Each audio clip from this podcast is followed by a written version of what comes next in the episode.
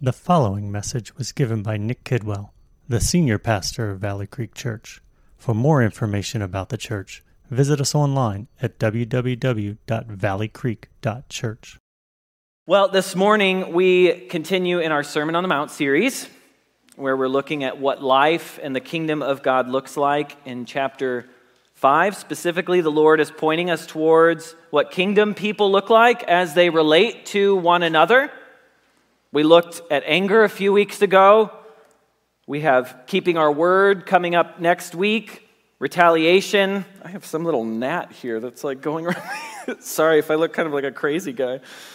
Um, retaliation, loving our enemies, giving to the needy. They're all coming up as well. But this week we continue the discussion that we began last week on sexuality and marriage. Last week we spoke of the sacredness of human sexuality, the distortion of lust and sexual sin, and this week we pick up the conversation and look at the institution of marriage itself.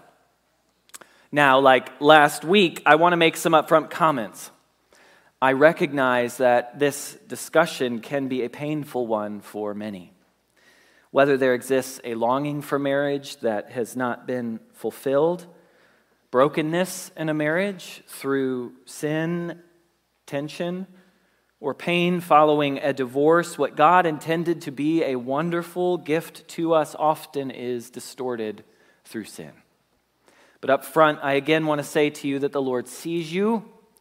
He knows the pain that you experience. And if you trust Him, He does have good for you and can bring healing to you in these areas. I also want to say that there is so much that could be said on this topic, so many rabbit holes to go down or individual circumstances to ask questions on, and we certainly cannot dive into everything this morning, but we will discuss the principles that the Lord gives us to help us walk faithfully as He has called us to do. So please turn with me, if you would, to the book of Matthew. I'm actually going to do something a little unusual this morning and ask you to go to Matthew 19. We're in chapter 5, but I'm going to ask you to go to Matthew 19, verses 3 through 10. I'm going to start by reading our passage from the Sermon on the Mount in chapter 5. That's chapter 5, verses 31 and 32. But to help us understand with greater clarity Christ's teaching on marriage and divorce, we're going to jump to the passage in chapter 19 where there's an extended discussion. So I'm going to first read from chapter 5, then we're going to read from chapter 19. Let me pray for us. Father, we come before you this morning just aware of our great need. Father, this area of marriage and fidelity and the pain that comes through divorce and brokenness and sin, Lord, we just we need your grace. We need healing. We need help.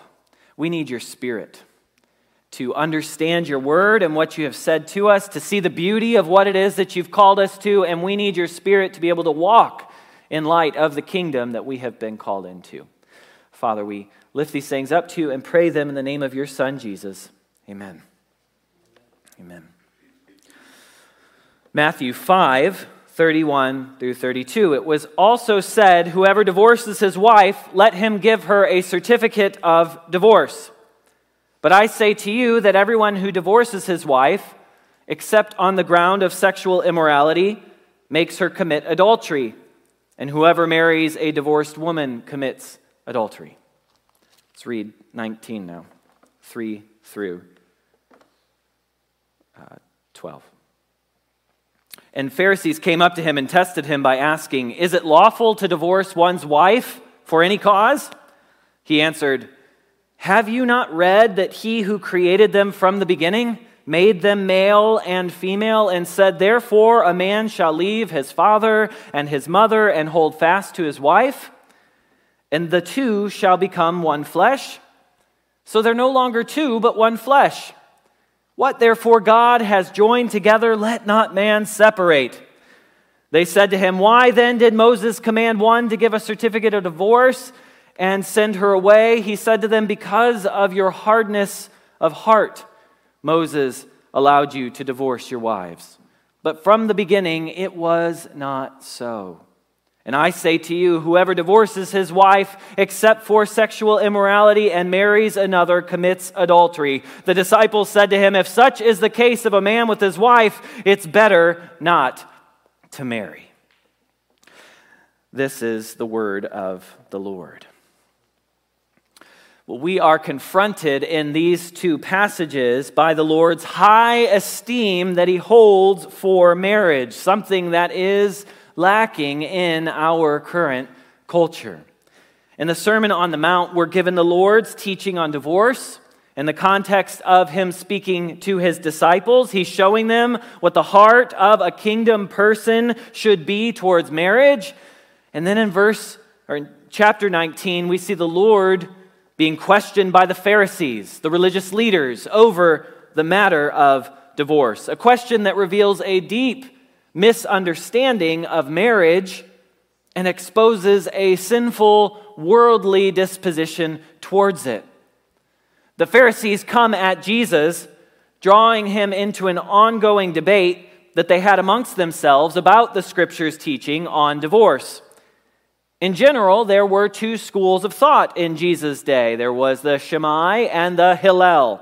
The Hillel teachers would have followed the general cultural sentiment that made divorce just as easy as marriage and essentially removed any prohibitions for it.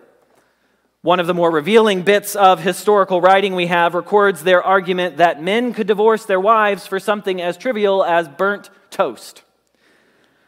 On the other hand, the Shammai school of thought felt that it was only due to sexual indiscretion that a divorce could be initiated. And while these teachers were primarily concerned about the rights of men, as most divorces in Israel and the general culture were initiated by men, the discussion for our purpose applies to men and women alike, especially in a day and age where women actually are the ones more likely to initiate a divorce.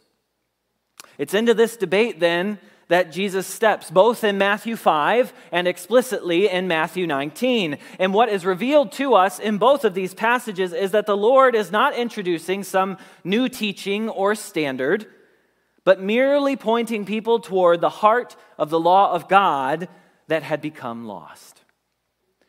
We see this most clearly in chapter 19. The Pharisaical debate reveals that these men didn't so much care about guarding the institution of marriage itself, which was the purpose of the law, but rather they wanted to know how far can I go without sinning. They were more concerned about finding an escape hatch to marriage than they were about understanding the value of marriage itself and pursuing faithfulness in their marriages.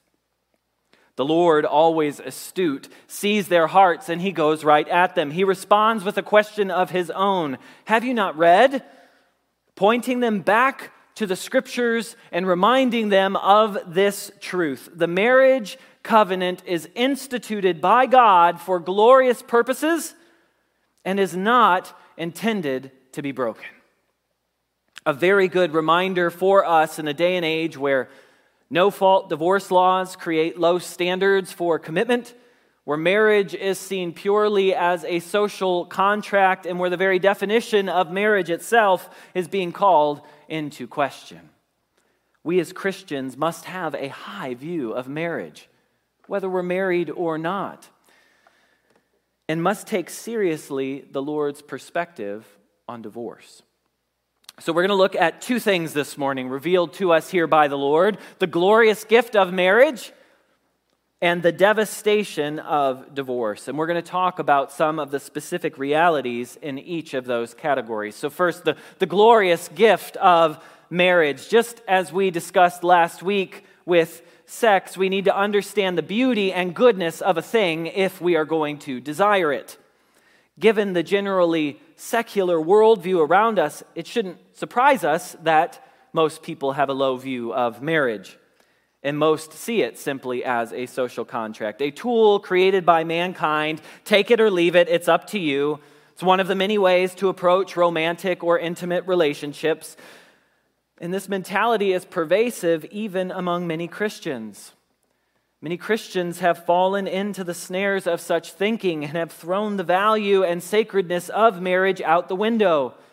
Choose cohabitation, engage in premarital sex, do not see the need for marriage in such a relationship at all. To those who do still get married in our culture, the cultural view of why one should marry, again, does not really support a long lasting union. For example, Pew Research in 2019 conducted a survey to determine why most people get married. Unsurprisingly, the number one reason was love. This was taken in the United States, of course. So the number one reason was love. Number two reason, companionship. Number three reason was a desire to make a formal commitment. Also on the list were a desire to have children, the financial benefits of marriage, convenience. I'm not really sure what that meant, but. a desire to test the relationship. That sounds like a horrible idea. Do not get married to test your relationship.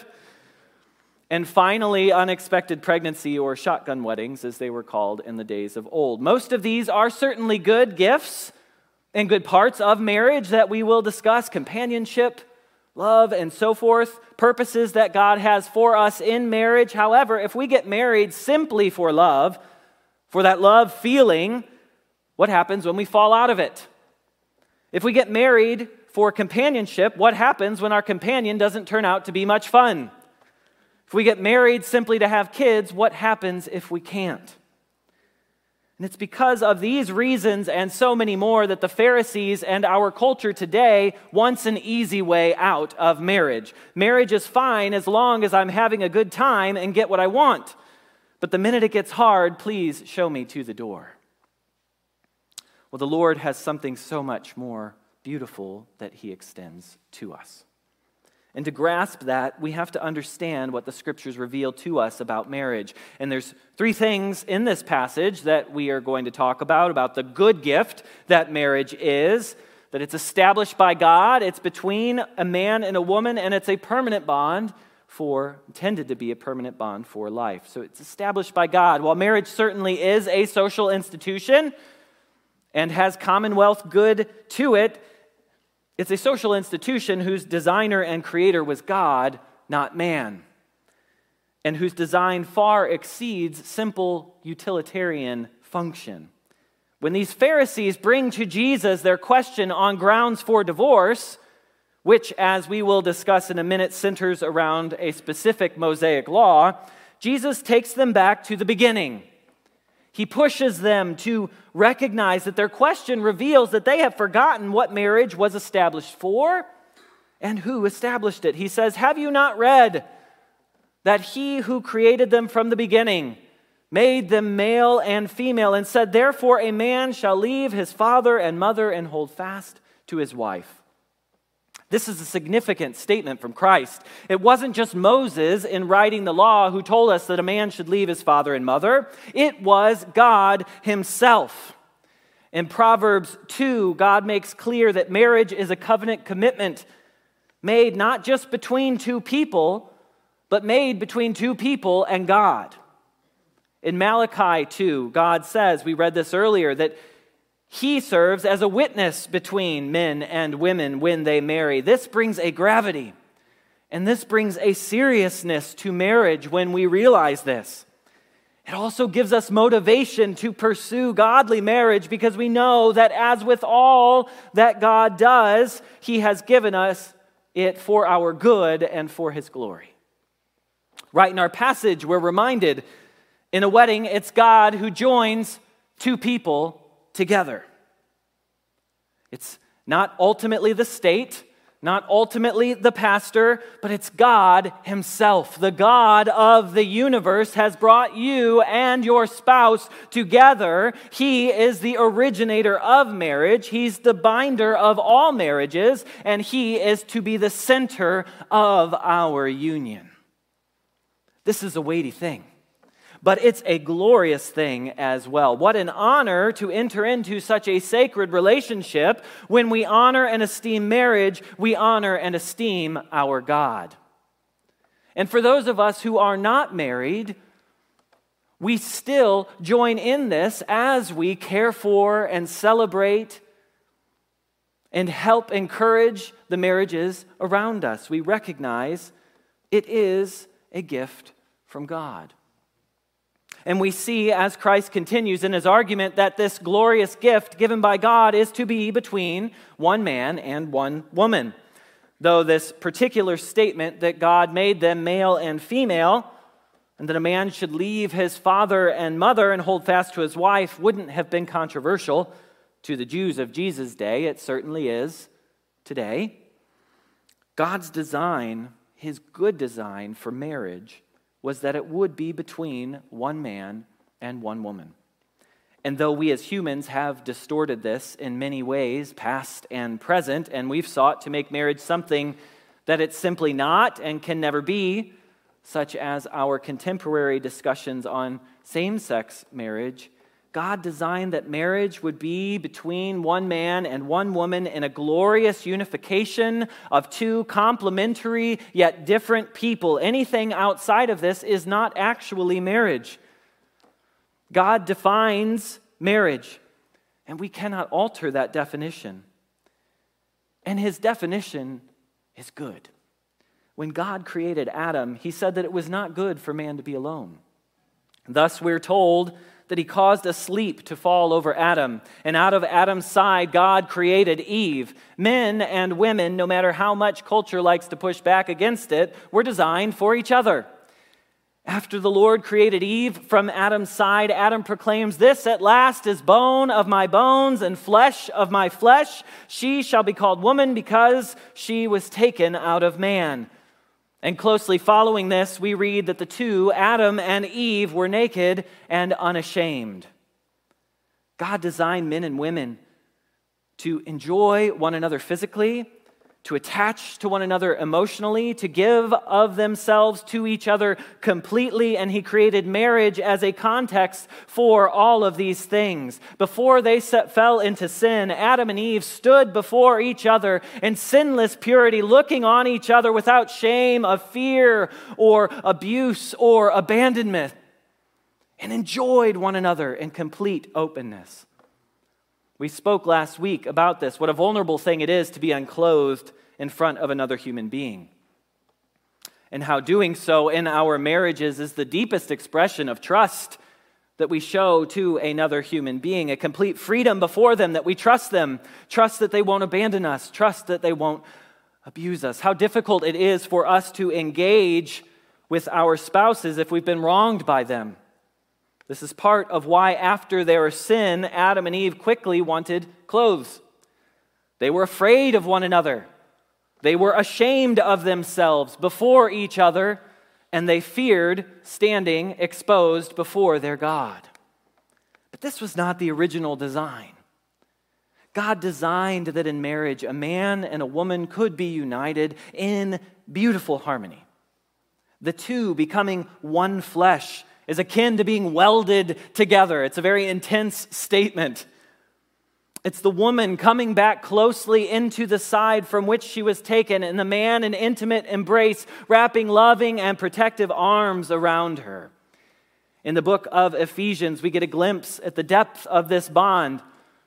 Paul writes, In the same way, husbands should love their wives as their own bodies. He who loves his wife loves himself. For no one ever hated his own flesh, but nourishes and cherishes it. This is, this is a beautiful image. An image not often seen in our society, and an image that surely the Pharisees were not picturing. Marriage is not just about us feeling happy or us being in comfort or us finding our soulmates. No, marriage is a covenant commitment before God to give ourselves fully to another person, a man and a woman reuniting in one flesh to express love, and not just emotional love, though that should, Lord willing, come, but all of love, patience, kindness, humility, faithfulness, and so on. And this union, then, as we see in our passage, is to be lifelong. Thus, marriage is instituted by God between a man and a woman for life. Marriage is to be a permanent institution. And it's because it reflects something glorious about how our God loves us. What therefore God has joined together, let not man separate. In the Ephesians passage that we referenced a minute ago, we, re- uh, we read that marriage is a profound mystery. Why? Because we're told that it refers to Christ and his church. Marriage, even from the beginning of creation, was designed by God as a metaphor. It's not simply a helpful metaphor for our relationship with God. No, God created it to be a metaphor for our relationship to Him.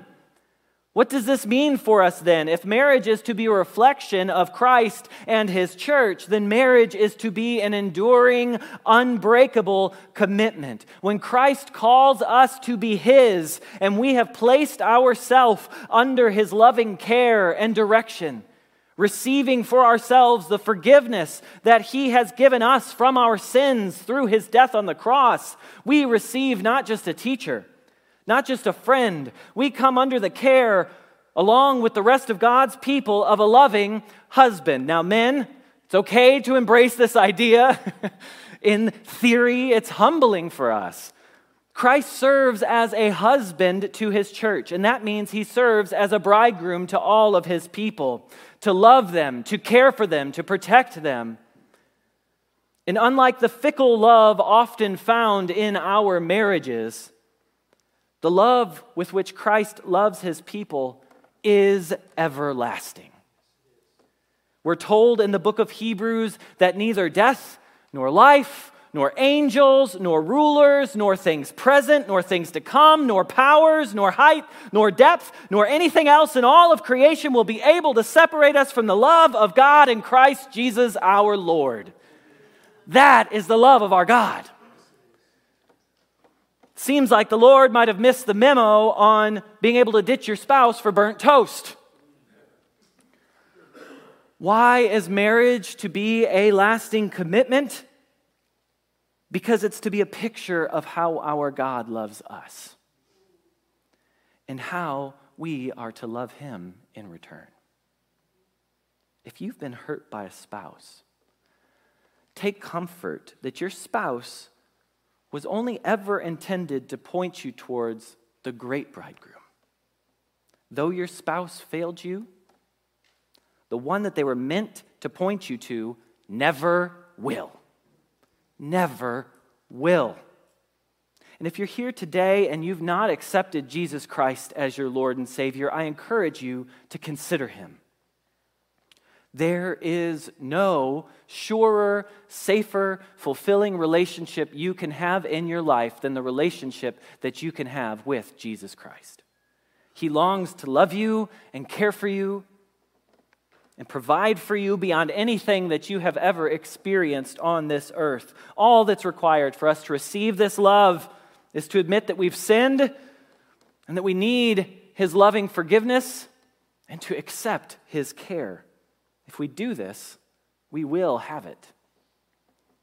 And so, as husbands and wives, we must strive to make this glorious reality known to the world through the way that we treat our spouses. Husbands, you are to cherish your wives. You are to live in patience and forgiveness with them. You're to seek their good. You are to lead in the fear of the Lord. You are to protect them. You to are ensure that they are being fed spiritually. You are to lead them to their Lord and Savior, and you are to delight in them just as the Lord delights in us. Wives, you are to cherish your husbands.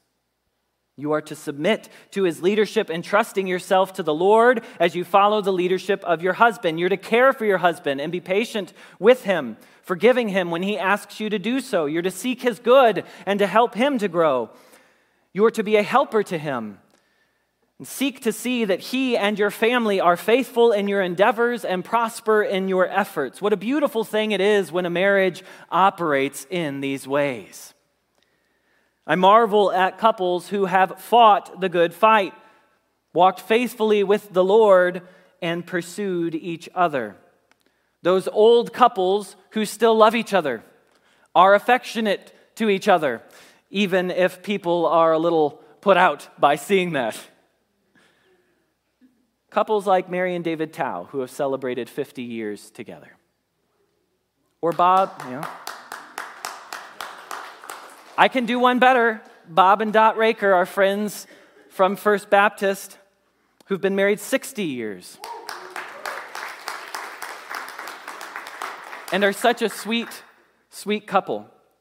Are these couples perfect? No. but they've grown closer rather than farther apart. And why is that? Because each spouse has caught a vision for the true purpose of marriage, has taken it seriously, and has fought to cling to the Lord for the ups and the downs. 60 years is what can happen when both couple people in a relationship have a high view of marriage. But when our view is low, then we become like the Pharisees, looking for a way out rather than seeking a way to experience marriage in its full design, which leads us to the second topic that the devastation of divorce. With such a glorious intent and meaning behind marriage, it's no wonder then that the Lord declares in the book of Malachi, as some translations read, I hate divorce, declares the Lord. The verse goes on to say that a husband who divorces his wife, this is what we read earlier, without proper cause, covers his garment with violence. In it, that one flesh is being violently torn apart into two. In the Gospels of Mark and Luke, they emphasize the general principle of the Lord's teaching without any caveats, stating that to divorce is sin and to remarry is akin to adultery. That's the base of God's perspective on it. And though there are caveats, as we read in Matthew, and times when God does allow for divorce, the general idea is clear God hates divorce because of the devastation it brings to human relationships. Divorce, we know, is deeply destructive to individuals, to their children, to their communities, and because of what it does to the institution that it's meant to display, and God's great love pictured in it. So, in light of this teaching, these Pharisees, who not only wanted grounds for divorce, but actually taught that the scriptures commanded a couple to divorce in certain situations, essentially asked the Lord, if marriage is so special and so sacred and so beautiful, why then did Moses command a man to give a certificate of divorce and to send his wife away? Now let's stop for a moment. What they're referencing here is Deuteronomy 24 1, which reads When a man takes a wife and marries her, if he then finds no favor in his eyes because he's found some indecency in her and writes her a certificate of divorce, it then goes on and describes this situation. Now, Jesus gets right at the heart of this challenge. For one, he corrects their statement that Moses commanded divorce. Though this law in Deuteronomy was among the teachings and commandments of Moses, this commandment was not a command to divorce nor was it a stamp of approval on divorce. This bit of law is what we call case law. It's important for us to understand this as we read through the Old Testament and the Levitical laws. Case law is how do you handle X, Y, or Z when they happen? If you have questions about this, ask Lauren Nira. She's our, our lawyer ex- expert. For instance, we might have a law saying if you attack a stranger, you must serve one year in prison. No one in their right mind would believe that this was a command to attack strangers or see it as permission to do so simply because the law exists. Yet, this is what the Pharisees had done. And this law is at the center of their debates. While God spoke through Moses and provided this case law on how to deal with the unfortunate reality of divorce, the Pharisees saw this as a direct command and affirmation of the right to divorce. Rather than hearing, if in the unfortunate instance a man divorces his wife, they hear, here are the rules for when you can and cannot divorce your wife two very different messages coming through. No, the Lord corrects their thinking and shows us the first thing about divorce that we see in this passage. Divorce is a concession for sin. Jesus says, Because of your hardness of heart, Moses allowed you to divorce your wives. But from the beginning, it was not so. God ordained and established marriage as the norm and ideal. Divorce is not an establishment of the Lord, but rather a sad reality in a broken world. These Pharisees had moved divorce into the ideal category for some situations. And some of them had expanded divorce to be a God given right in most situations. The Lord says this is not so. God did not command divorce. God established marriage to be beautiful and wonderful. Marriage delights God and is close to the heart of God. And while divorce is permitted in some situations, it is an unfortunate and devastating end to something that was intended for great good and glory. And this is because divorce, which is a concession for sin, ultimately destroys God's design. God intended, as we said, a man and woman to be knit together spiritually, physically, emotionally in marriage. We spoke last week how when we engage physically with one another, our bodies release hormones to help us bond with our spouses. Marriage is no, no joke. So when we treat it casually, when we seek divorce without just cause, we destroy God's design. And in those instances, when the Lord allows for divorce, it's only because his design has already been deeply broken by a partner in the marriage. Divorce in our current day very clearly ignores this design. You aren't making me happy, I'm out. Fend for yourself. Now, I do not want to diminish the very real and very significant challenges that couples can face in marriage. And there are times to think through and pray through and receive counsel and care and understanding and how to proceed together. But the reality is, the vast majority of all marriages, of all, of all divorces, apart from those due to infidelity, occur in situations that simply reflect sinful humans who are deciding not to patiently endure with one another not to seek the good of the other, and not turning to the Lord for help and change. The reality is that each and every divorce that occurs reflects either one or both of the spouses choosing to ignore what God has said and devaluing what God cherishes.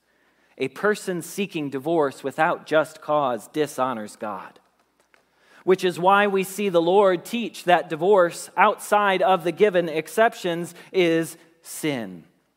Divorce is a concession for sin, it destroys God's good design, and in most circumstances, divorce itself is sin. And I say to you, whoever divorces his wife except for sexual immorality and marries another commits adultery. He takes this further in Matthew 5, saying, But I say to you that everyone who divorces his wife, except on the grounds of sexual immorality, makes her commit adultery. And whoever marries a divorced woman, divorced on unacceptable grounds, that would be, commits adultery. The Lord takes marriage so seriously that he says if a couple should divorce for reasons outside of sexual immorality, they're essentially committing adultery toward one another. And conversely, pulling others into that adultery as well, should they remarry. God's saying, I do not accept your cheap rejection of marriage. You may have gotten a piece of paper saying that you are divorced, but in my eyes, you are still bound to and responsible to another. Now, this raises many questions, especially in our culture, and there's some very practical implications I want to address out of this. It's important for all of us to understand these things because we're going to have people around us in our lives. We're going to have friends and family members. We're going to have people that we know who are following the Lord, who are questioning what it is they're to do in a situation, what the Lord would be calling them to do in a tough situation. And we need to know what the Lord's word says on this so that we can care for them come alongside of them, support them. So these are important things for each and every one of us to understand. Even if we're single, even if we're in a marriage that seems rainbows and kittens. I don't know if there's anyone in this room who's got rainbows and kittens as the definition of their marriage, but we need to understand these things. First, we get helpful further teaching on divorce and remarriage by Paul in the book of 1 Corinthians, in which he reiterates a wife should not separate from her husband, but if she does, she should remain unmarried or else be reconciled to her husband, and the husband should not divorce his wife. This is speaking to the situation of an unjustified divorce. In such a case, the two parties have no right to marry another as their responsibilities are not dissolved to their spouse. This is where the church would come alongside two people, care for people, and pray for and work towards reconciliation. Now, what we ask is a person to do if their spouse left them without their agreement and without just cause. Must that person then remain unmarried? Is it sin for them if they should remarry? I believe that the Lord teaches us in 1 Corinthians that no, it's not. We're told that if an unbelieving spouse abandons a believing partner, that believing partner is not bound. They're free to remarry.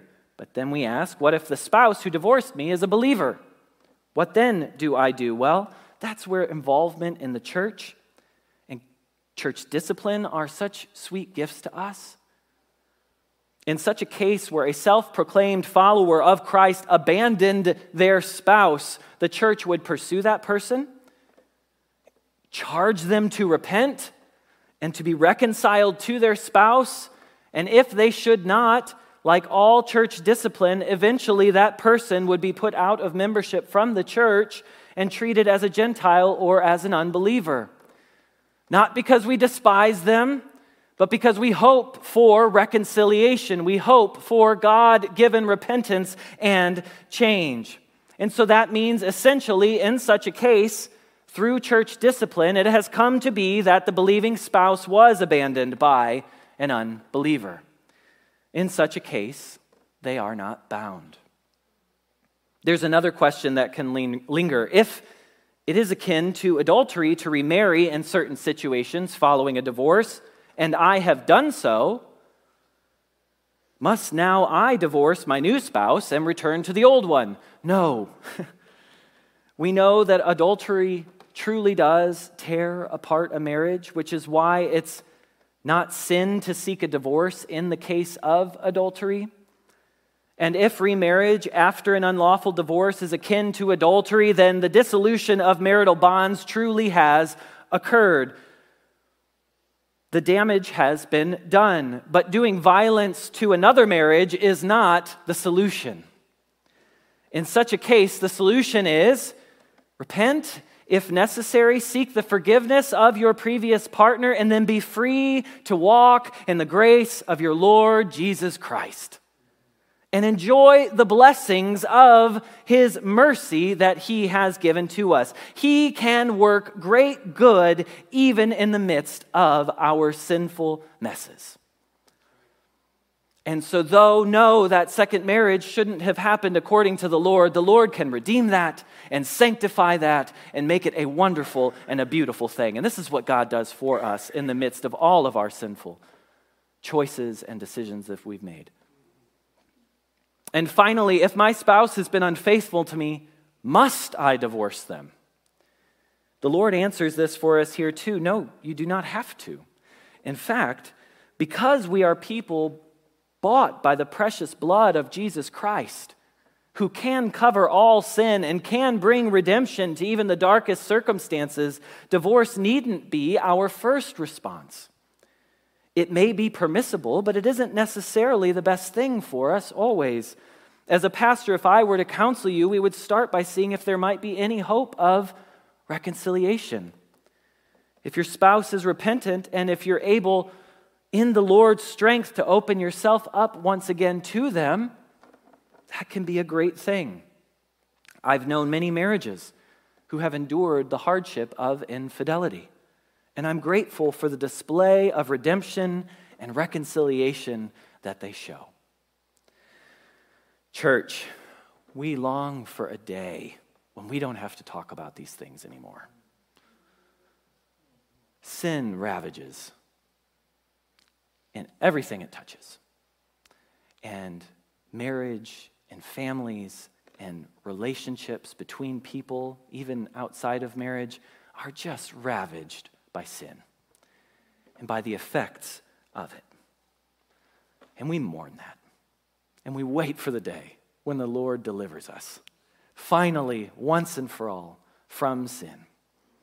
For those of you here who have been hurt and are bruised by unfaithful marriages, painful divorces, we grieve with you. We pray the Lord's comfort for you. For those of you here who recognize areas of your own shortcomings or infidelities, I remind you of the grace in our Lord Jesus Christ, who can untangle any knots that we have made, who offers forgiveness, who gives us great hope for a future. There are so many more specific circumstances and questions, I'm sure, that could arise following this message, and know that myself or Tom or Jeff are happy to talk with and walk with you through whatever it is that you are facing, dealing with, or have questions on. These are weighty things, church, things that we do not take lightly or approach flippantly, but we remember that God has given mankind a wonderful gift in marriage. So that's why we take this seriously, because God intends good, and God intends to make his name known throughout this earth through marriages, among other things. And we're to handle that great gift with care and respect. And while, as with all things, following the Lord's commands do require effort, can be challenging, and push us to dependence upon the Lord for strength, let's not respond to this teaching like the disciples did and say, if this is true, then it's better for a man not to marry. this is not the heart that the Lord is seeking. This was not his intention in the teaching. Now, there is a place for remaining unmarried. And as we said last week, marriage is not where we find our contentment or our purpose in life. Those things are to be found in the Lord.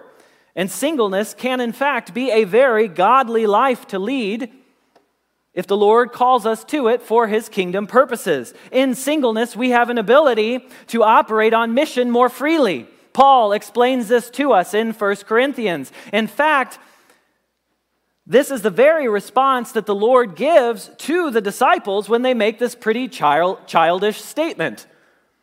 They say, Yeah, it's better not to marry. And he says, You know what? In some circumstances, you're right, but for different reasons.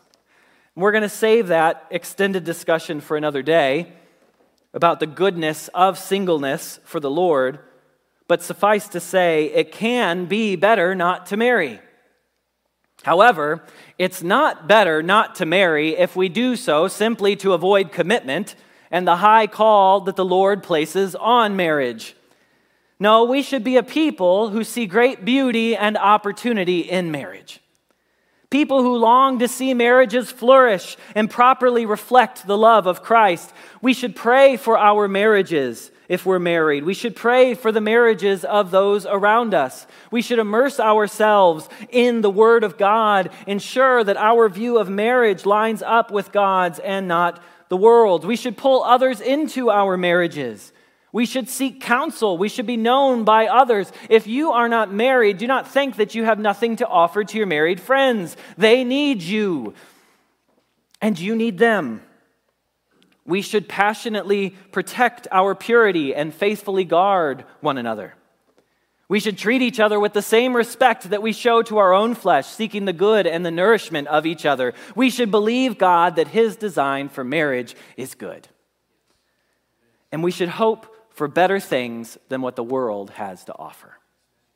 We should expect that God can and will bless our marriages if both we and our spouse are seeking the Lord. And we should trust that the Lord will comfort us should those things not happen. And for the good of our spouses and our own spiritual health, let's find our peace and our hope and our contentment in the Lord above all things. We pursue him and cherish him even more than we do our spouses. It's only when we do that that we can properly love a spouse, that we can handle the loss of a spouse, or that we can walk faithfully when we do not have a spouse that we desire. Because marriage ultimately, again, just points us to the one who loves us more than anyone can, our great God, our Lord, and our Savior, Jesus Christ, who is accessible to us all.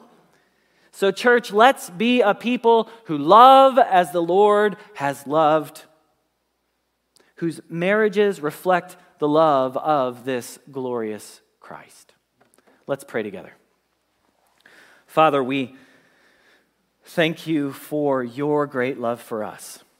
And we ask, Lord, that whatever relational situations we find ourselves in, whether they be friendships or familial or marriage, that you help us to love as you have loved us. Father, that we would be faithful people, patient with one another, loving one another, putting others' needs before our own. Father, and to help us do this, we pray that we would have a clear picture of what you've done for us through your Son, Jesus Christ. And Father, I pray specifically for grace upon those who feel condemned in these areas. I pray for grace upon those who feel weary and struggling with this topic. Father, we ask for your hand to comfort and to guide. We pray all of these things in the name of your Son, Jesus Christ. Amen. You've been listening to a message by Nick Kidwell given at Valley Creek Church. For more information on the church and other messages, please visit us online at www.valleycreek.church.